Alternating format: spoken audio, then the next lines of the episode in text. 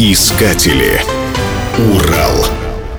1993 год вошел в историю России как год политического двоевластия. И если противостояние противоборствующих сил на федеральном уровне хорошо описано, политические процессы, протекавшие на местах, историки незаслуженно обошли вниманием.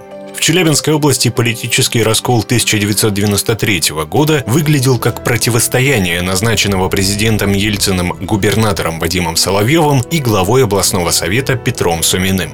Для преодоления политического кризиса на апрель были назначены выборы, в которых приняли участие более 10 кандидатов.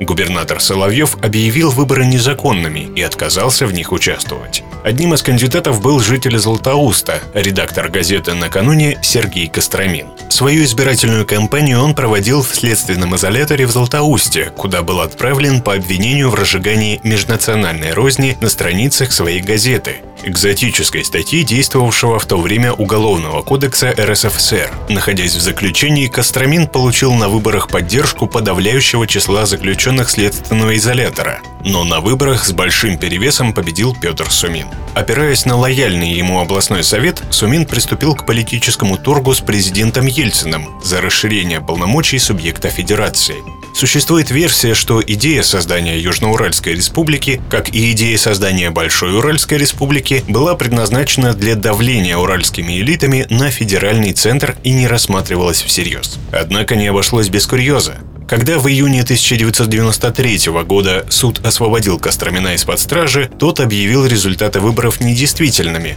аргументируя это тем, что жители области не в состоянии были проявить свое настоящее волеизъявление – Неожиданно для всех Костромин объявил себя президентом Южноуральской республики, созданием которой и шантажировали федеральный центр руководителей областного совета. Он даже начал подписывать указы, в том числе о созыве Республиканской думы и об установке таможенных пунктов на границах области. А конфликтующие стороны Сумина и Соловьева назначил соответственно вице-президентом и премьер-министром республики. Считается, что его решения не имели никакой законной силы, Впрочем, так же, как и не были признаны законными постановления областного совета. После того, как идея отделения от России превратилась в фарс, в конце 1993 года Костромин сложил с себя взятые полномочия. Несмотря на комичность этой истории и эпатажность ее участника, дальнейшая судьба Сергея Костромина сложилась вполне благополучно.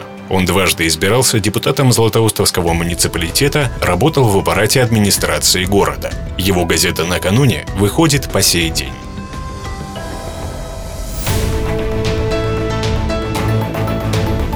Искатели. Урал. Программа создана с использованием гранта президента Российской Федерации, предоставленного Фондом президентских грантов.